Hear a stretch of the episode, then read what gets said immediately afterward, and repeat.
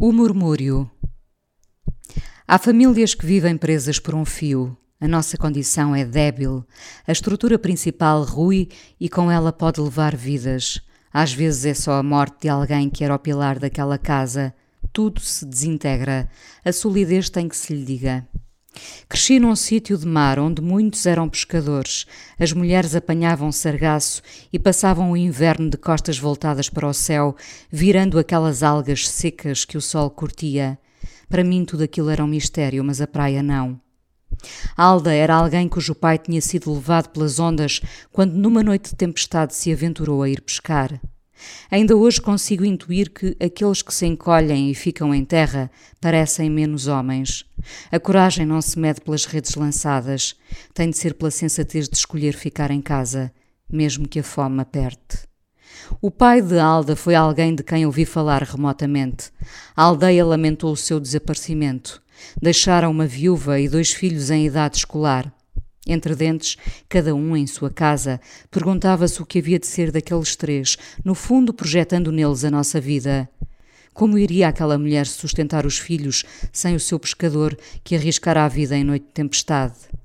Lembro-me agora, num relâmpago melancólico e feliz, dos barcos que chegavam à praia de manhã, cheios de robalos e tainhas, ainda a sacudir a cauda, e o povo juntava-se para ver, celebrar e comprar o peixe fresco trazido por aqueles homens.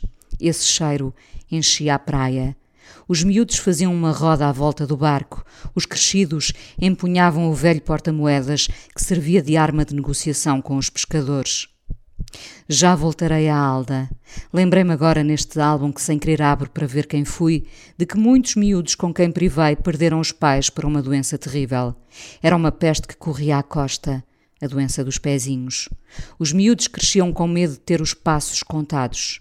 Os pais morriam, as mães cedo iam parar a cadeira de rodas. Crescemos entre uma ideia de morte próxima que só hoje processo. Fazia parte da nossa vida, mesmo quando essa vida não era a nossa. Alda era alta também. Tinha uma sobrancelha cerrada como o acalo e veio parar à minha turma do ciclo preparatório quando todos murmurávamos sobre a morte do pai dela. Éramos crianças que facilmente podiam comentar, entre o pacote de bolachas de baunilha do bar, o facto de o pai dela ter sido devolvido à areia, desfigurado, sem olhos. Os miúdos não se poupam na franqueza, os adultos refreiam o murmúrio. Hoje, sem o mar à vista, vejo com clareza o que é a infância. Foi uma pequena tempestade sem sabermos. Alda aplicava-se muito nos estudos, talvez em demasia para os que assistiam. Talvez porque ela e o irmão deviam isso à mãe viva e ao pai que já não os podia acompanhar. Nenhum deles queria viver do mar, era certo. Tínhamos uma professora de português muito bonita. Era uma mulher morena de cabelo preto que falava de forma elegante e que trouxe Sofia de Melbreiner para o nosso universo, todo ele cheio de mazelas por esclarecer. Chamava-se Margarida, nome que não por acaso inclui o mar nela. A professora Margarida trouxe muito mundo à nossa vida encoberta de nuvens que nem percebíamos que podiam nada dizer aos outros.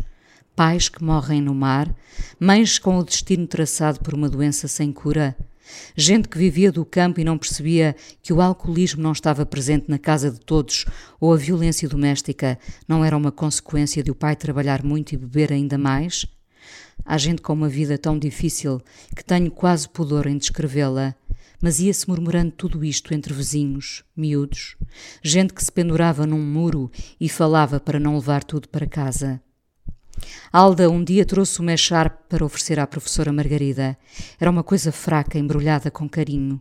Quando a turma viu o presente aberto pela mulher elegante, um silêncio aterrador instalou-se na sala.